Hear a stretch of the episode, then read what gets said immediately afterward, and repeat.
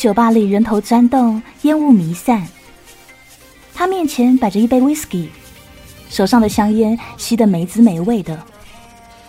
时间刚刚好，这个南方城市正要嗨起。午夜将至，但是他却有些乏了。他想着，难道我已经是个不折不扣的老男人了吗？这个时候，有个声音在耳畔甜蜜蜜的，可以请我喝杯酒吗？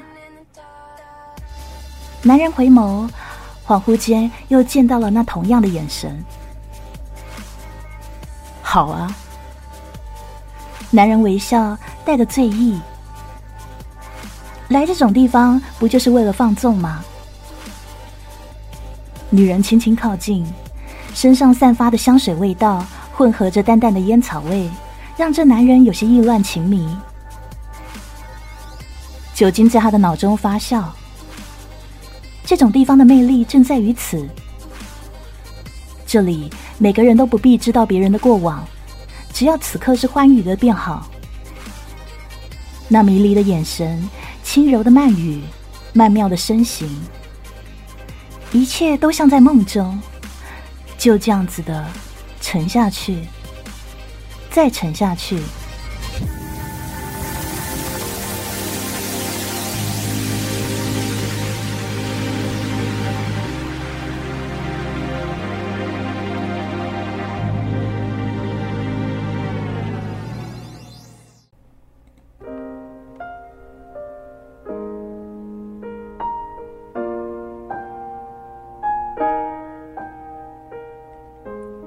清脆的电话铃声让他有了一丝清醒。上午10点了，昨天晚上喝得太多，从来不睡懒觉的他居然一直没有醒。电话那头的人说：“你啊，昨天晚上搞什么去啦？打你电话一直不接啊。”“哦，昨天晚上在酒吧里太吵了，可能没有听到吧。”“什么要紧事啊？”“老宋回来了，咱们哪天聚聚啊？”“我现在在武汉呢，一时半会儿回不去啊。这样，你们先聚，给我发照片。”“哎，没你怎么行啊？老宋点名说要见你呢。”“哎，你又不是不知道，我现在的公司在武汉啊，一切都没上轨道，几乎脱不开身。没办法，这一次要让他失望了。”其实他不像他自己描述的那么忙碌，他不想回到那个城市，不想见到熟悉的人。他仓皇地逃离那里，就像10年前一样，就像一只把头埋在沙里的鸵鸟。离婚到现在1年多，直到来到武汉这个他念过4年书的地方，他总算才感觉到自己有了一缕生气。昨夜的酒还在脑袋里绞痛，他有些记不清自己是怎么回到住处的，只有那抹眼神无法抹去，就好像10年前那双眼睛一样的缠绵莫测。他又躺回床上。他的公司刚刚成立，一切事务都还没上轨道，所以其实也没有什么非办不可的业务。他有些懒散地躺在窗帘后面，想着自己不如就这样躺下去吧，管他窗外的阳光是多么明媚，反正是周末，有什么不可以呢？这个时候，电话铃声又响了起来。“欧哥，听出我是谁了吗？”他一怔。“老宋啊，你回北京了？算你还有点良知啊，还可以听出哥们的声音。我回来了，叫你，你怎么不来啊？”“没有没有，我人在武汉呢，实在脱不开身啊。”“那我到武汉找你。”“哎哎哎，别了，我想办法回去一趟吧。”“你会待多久啊？”“3周吧，这回待的时间长，所以想说跟同学们好好聚聚啊。哎，我们店里方便的时间怎么样？行，我下周末回去，你看怎么样？没问题，我着急。电话那端的老宋是他的高中同学，几年前移居美国。上学的时候，他们经常一块混，还有齐浩。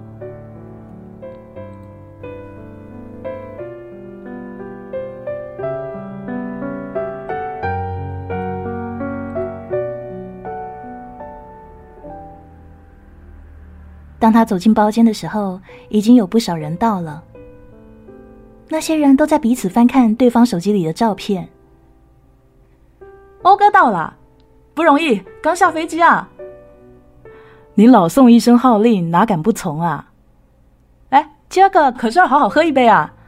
老宋说着，一把抱住他。他心里笑道：“多年不见，这家伙还是这么不稳重。”接下来免不了跟各个女生打情骂俏一番。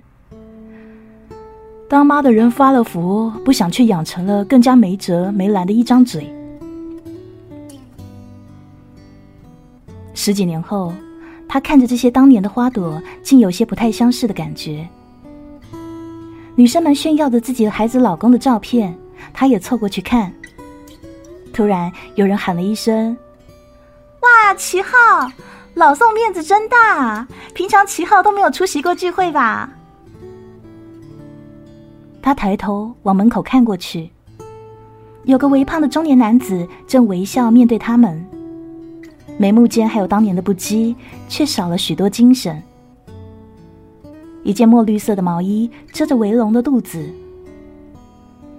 他在翻检着记忆，寻找那个目空一切的反叛少年，却不知去向。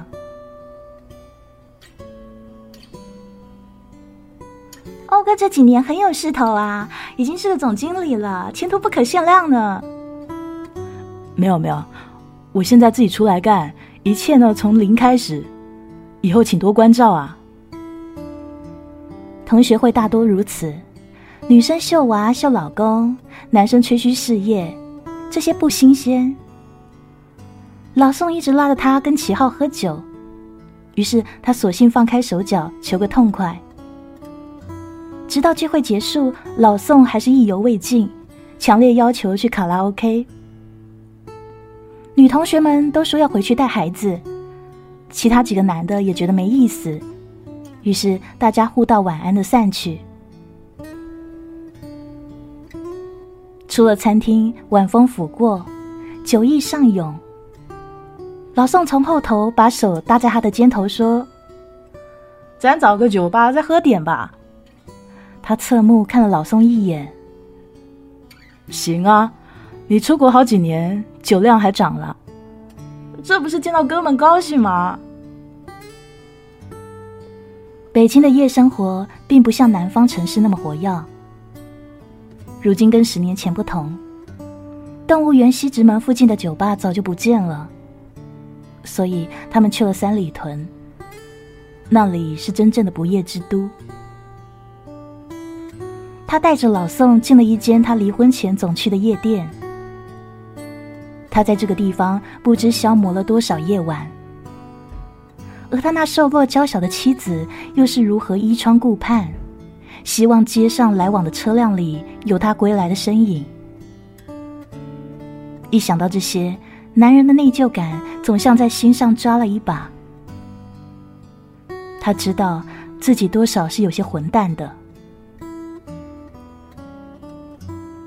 他们两个要了伏特加，兑了脉动，辛辣里带着一丝丝的甜，和他现在的心情。两个人多了些醉意，于是让他不免想起10年前的夜晚。那个夜晚，也是在一间酒吧里。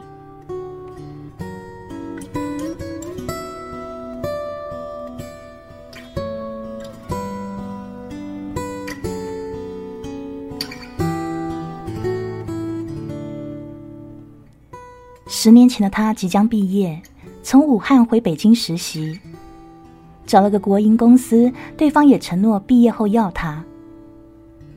实习很轻松，因为什么都不会，别人也不会把重要的事情交给他。于是有了时间就找哥们吃饭喝酒。年轻人嘛，大家有的是青春可以挥霍。那个时候他、老宋、齐浩三个人一起混得最多。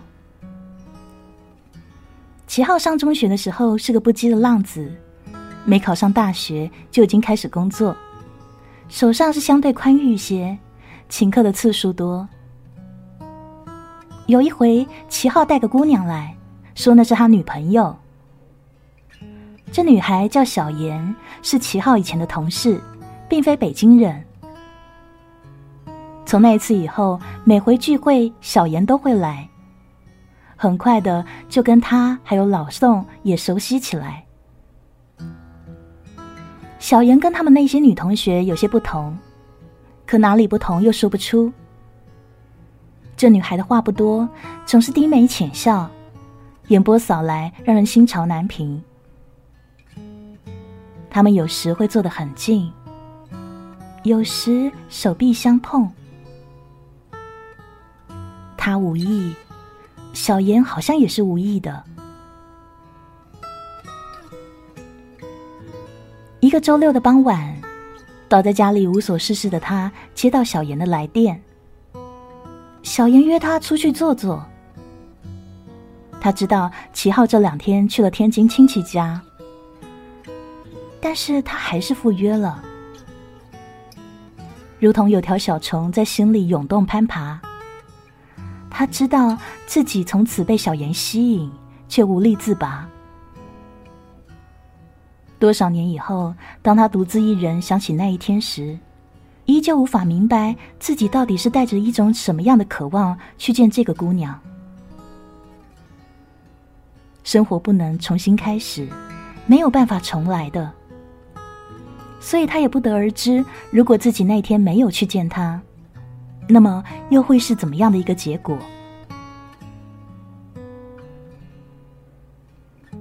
那个地方也是个酒吧，幽暗的灯光下，小妍忧郁的目光，平常竖起的头发披散在肩头，显得更加楚楚可人。他看得小妍有些不知所措。齐浩去天津了？是啊，我们可以分开几天，感觉轻松多了。你怎么这么说呢？我开玩笑的，不过我跟齐浩可能不合适，有很多时候我们想的东西很不同。怎么会啊？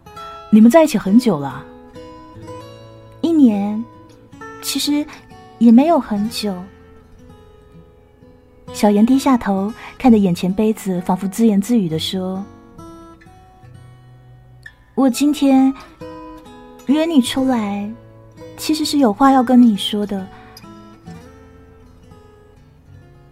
我发现我喜欢上你了。”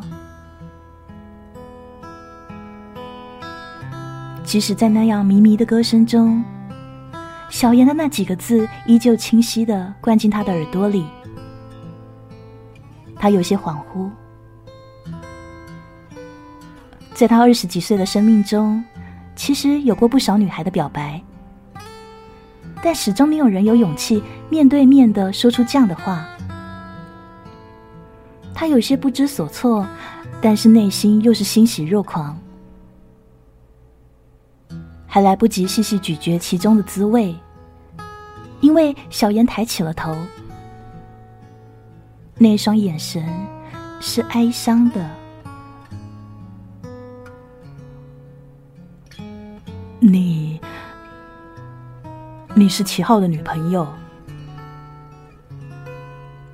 我知道啊，可是我就是控制不住，我喜欢你啊。我不知道应该怎么做，朋友妻不可戏。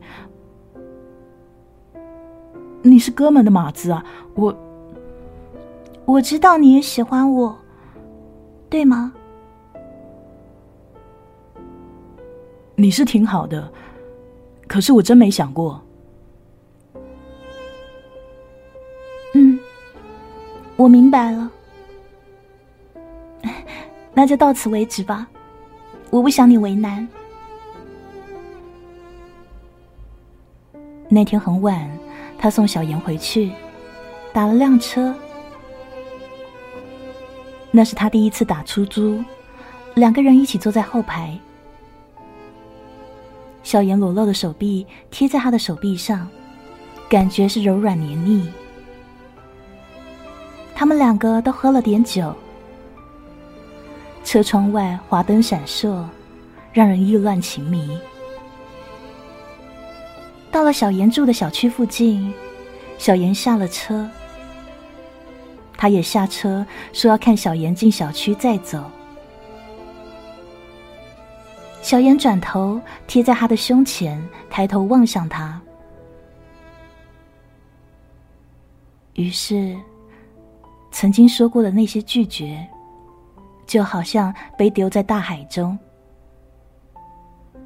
他情不自禁地低下头，吻上小妍。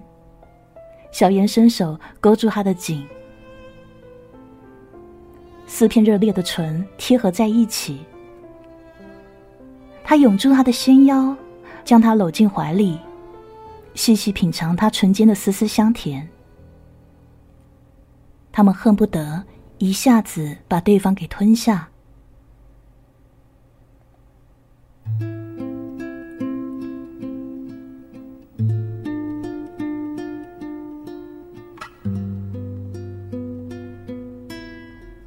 第二天，他从梦中醒来，躺在自己的床上，依旧觉得昨夜是做了一场惊天动地的美梦，让他是又恨又爱。就从那天开始，他跟小妍秘密约会，跟齐浩老宋的聚会他也常常缺席。他害怕看见齐浩，他也没有办法和齐浩与小妍三个人坐在一起。他和小妍经常夜里相会，大多都约在酒吧，经常就在那坐到天蒙蒙亮。酒喝多了，小妍会趴在他的腿上睡熟。那么他就这样子一边看着小妍，一边默默地抽烟。就这样子度过了整个盛夏。他毕业了，工作还是干得那么不咸不淡，初秋的日子还是炎热，只是晚风中多了一丝凉爽，这让他们更加喜欢那个夜晚。有那么一天，小妍头枕在他的肩上，手指抚弄他的耳垂，轻轻地说：“我们去海边，这样的天气多好啊！”“真想去啊，可是我要上班啊。”“那我们周末去北戴河。”小妍转过头，眼睛望向他，于是他点了点头。那是一个细雨绵绵的周六，他们一同搭上了去秦皇岛的火车。小妍依偎在他身边，望着车窗外的一切，一切都在雨雾朦胧中飞逝而过。小妍始终没有提和齐浩的事情，他们一直回避，那是他们都不愿意碰触的地方。然而就在前几天，小妍告诉他已经跟齐浩正式提出分手了。他有些吃惊，可是自己为什么要吃惊呢？这不是他应该殷切盼望的吗？如此一来，他跟小妍终于可以名正言顺的在一起了，中间不再有别人。小妍说自己要搬家，要他帮忙，他说那周末去，小妍却说一天也不能等了。结果当他来到小妍的住所，发现齐浩就站在门口。小妍的东西不多，2个大箱子，一只双肩背书包。他吃惊地看向齐浩，那个时候齐浩冷冷地扫了他一眼。他才明白，原来小妍不仅是齐浩的女朋友，他们一直是同居的，小妍一直是住在齐浩家的。小妍搬去一个老乡家住，一路上2个人都没有说话。他想问小妍，却又觉得自己凭什么问。可是为什么胸中有一股气在熊熊灼烧呢？难道是因为刚才齐浩的眼神吗？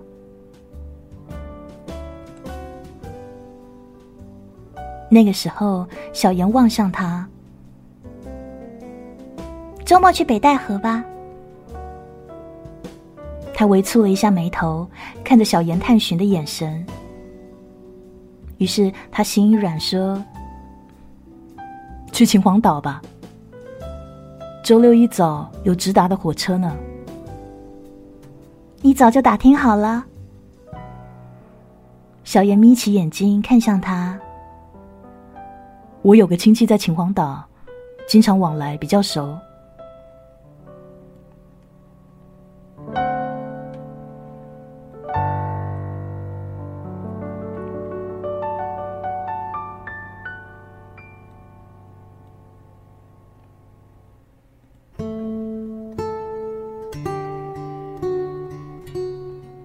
到了秦皇岛，他找了家海边上的宾馆。午饭过后，小妍很是兴奋，一直拉着他要去海边玩。细雨绵绵，2人打了把伞去海边散散步。秦皇岛是个港口，海滩自然没有细沙碧浪。小妍还是在海滩上东跑西跳，捡贝壳，搜螃蟹。可是他怎么也兴奋不起来，心里好像压了块乌云，就像这天气阴沉沉的一般。晚饭后雨停了，他们在餐馆要了几瓶啤酒，坐到海滩上边喝边听海浪声。天还是阴沉沉的，看不到星星，远方有船舰的灯光在闪动。小妍靠在他的肩头，闭目呼吸着海风，他自己一口一口饮着啤酒。那啤酒已经不再冰凉，苦涩的味道划过喉头，流进了身体。你说要是晴天会有星星吗？有，我小时候可以看到很多。这个时候啊，沙滩上还会有寄居蟹跑来跑去，追赶它们是我小时候最喜欢的事情啊。寄居蟹会带着壳跑啊？是啊，也有不带的。但是啊，就算带着壳跑，寄居蟹也可以跑得飞快。对了，你一直住在齐浩家啊？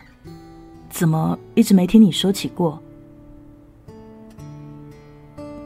不是这样子的，原本没有打算同居的。我上个房东突然让我搬家，一时半刻找不到住处，所以齐浩让我先住在他那。你住了多久啊？半年吧。那你怎么不告诉我呢？我每次送你回家，你都只让我送到小区门口，你是怕被他看见吧？我是觉得没有必要，所以就没说。你觉得我们到底是什么关系啊？我其实一直不知道我们这样到底算什么关系。你住在他家，可是却跟我这样。你生气了？他的酒意被海风吹得更浓，于是他站起来，丢下小妍，跌跌撞撞地往宾馆方向走。小妍在原地愣了好一会儿，才起来追赶他。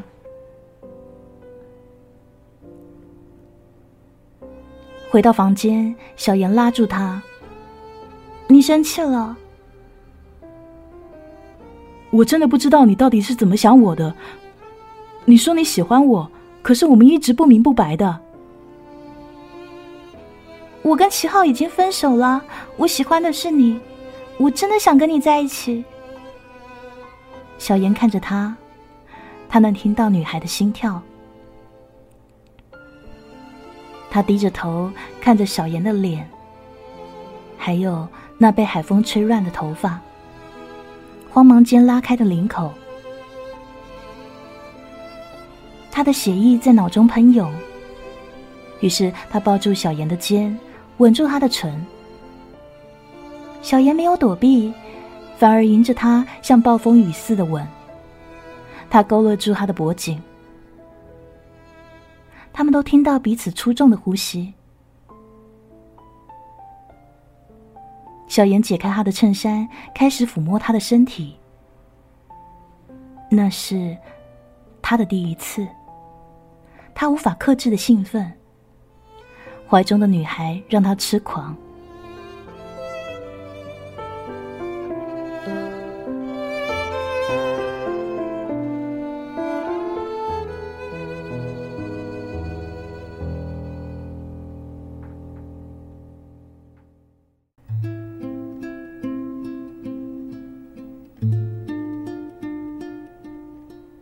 出来混始终要还。从海边回来没多久，齐浩就打了电话邀他吃饭。他想，伸头是一刀，缩头也是一刀，索性心一横，这回要跟齐浩把一切都说明白了。心里有鬼的他自然到得特别迟，结果到了才发现老宋跟齐浩坐在一起。他心里一惊，今天想说的话怕是说不成了。他们三个人也是很久没有坐在一起聊天，于是推杯换盏，海阔天空了一番。然后齐浩突然说：“小妍最近好吗？”他一阵错愕，低下头，假装吃了口菜。“挺好的。”“你跟小妍好了？”一旁的老宋也突然发问道。“我们是在一起了。”“还挺快的，不过我之前也想到他是跟你好了。”“他说喜欢我，我开始没想。”他心里说不出的滋味，却还是辩解了这么一句。可是老宋却在一旁冷冷地说：“他还真挺骚的，他也跟我说喜欢我啊。”听到这句话，他只觉得脑袋轰轰的响。抬头吃惊地看着老宋，老宋也不看他，自顾自地说：“就有一天啊，小妍把我约出去，然后说喝多了，哭着跟我说喜欢我。我那个时候也是心一惊啊，我想不管怎么样，兄弟的女人不能上啊。后来他就没再说了。再后来，齐浩跟我说他两分了。难不成跟你有关系？”他抬头看了一眼齐浩，想从齐浩那里看到些什么。齐浩喝了口酒，淡淡的说：“当初他也是这么追的我。”他只觉得一阵的头晕，平常6瓶啤酒的量，今天才3瓶酒下肚就上了头。后来其他人在说什么，他几乎都没听进去。这一切的一切跟他想象的是如此不同。他抢了哥们的女人，可是他却只是那个女人广撒网打下的一条鱼而已。这让他沮丧得无可言语。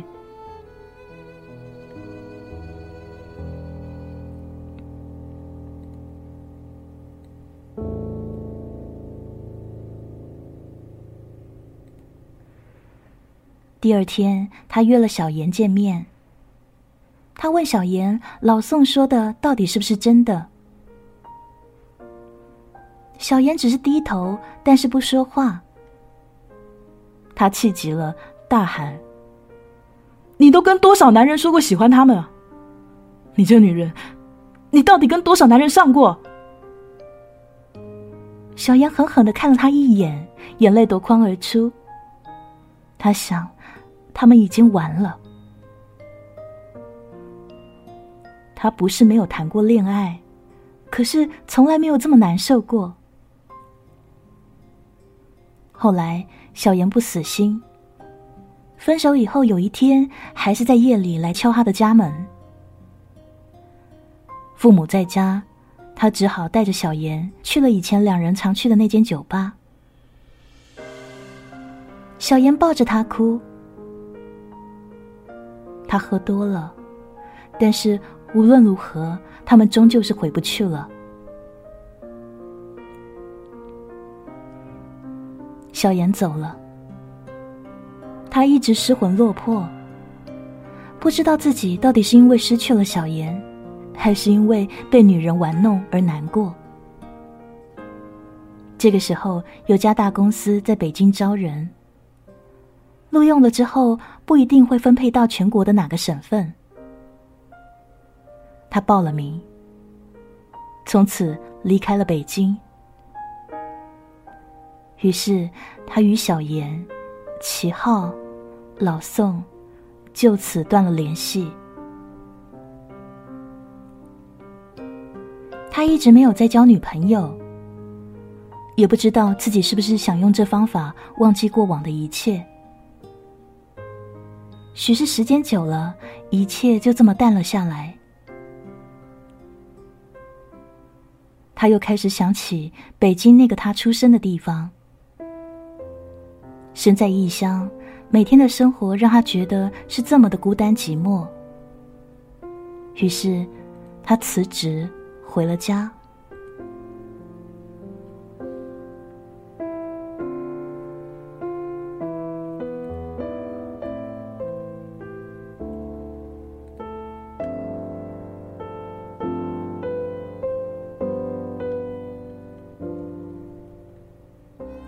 初春的北京乍暖还寒，柳树抽芽，春花含苞，满目的春色让人心神荡漾。一转眼，他回北京快要一年，一切的生活依旧平静如水。偶然一次饭局，他认识了慧儿。慧儿纯真甜美的，就像一朵海棠花。他从来没有见过如此清纯的女子，那时他心想，若可以娶她为妻，一生足矣啊。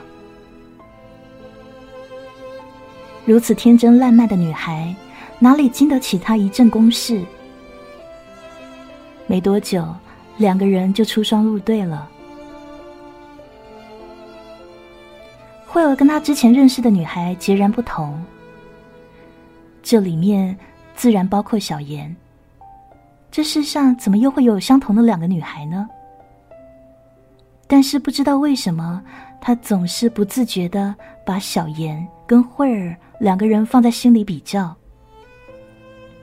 慧儿纯真可爱，心如水晶般透明，还天生风趣幽默的一张嘴，只是那个脾气直率，不通人情世故。而小妍是妩媚多变，眼波流转间总能把握别人的心思，让人摸不透也放不下。慧儿跟小妍最大的不同是，她自小是个品学兼优的好学生，毕业以后进了500强公司，事业上自是有一番追求。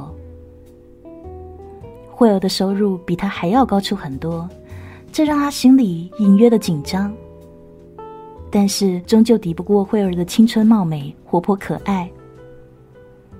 于是两个人热恋1年以后就结了婚。婚后的日子自是甜蜜的不行，而隐约间他却有些不一样的心情。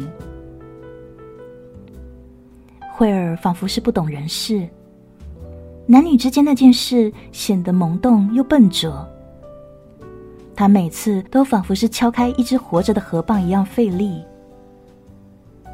于是他不自觉地想起与小妍那个风雨交加的风流夜晚，他越是想，与惠儿的关系就愈发的紧张无趣。他想，或许所有的夫妻都是如此吧。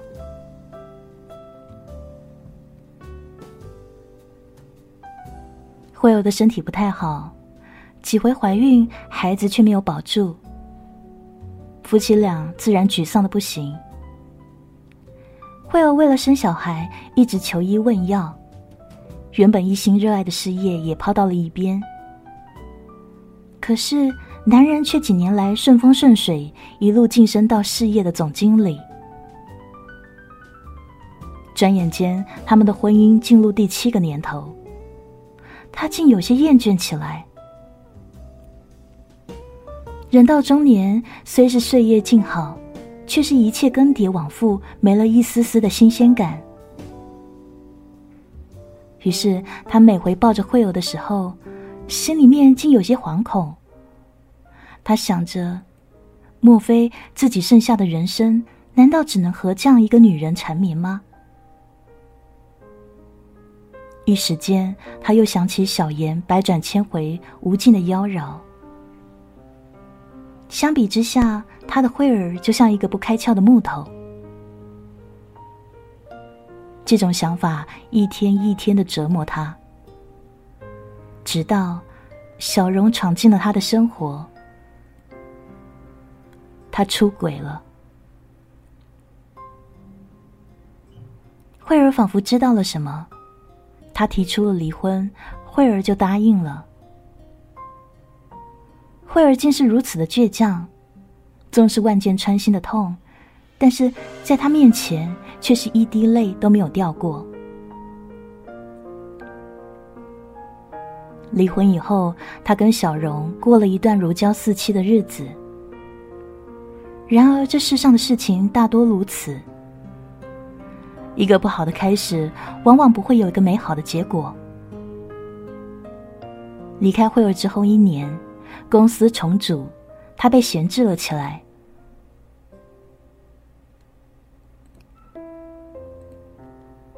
小蓉慢慢地看出他不像以前一样有权利，不复以往神采，于是渐渐地与他疏远。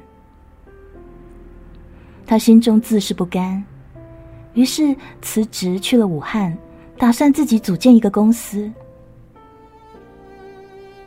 世间的事情仿佛真的没有人可以明白，越是折磨你的事，你越是割舍不下，忘记不了。而别人看着美轮美奂，你自己看着却不觉得可贵。此刻的他在这灯红酒绿的欢场，等待着另一双千娇百媚的桃花眼。那是毒酒，他却为之迷醉痴狂。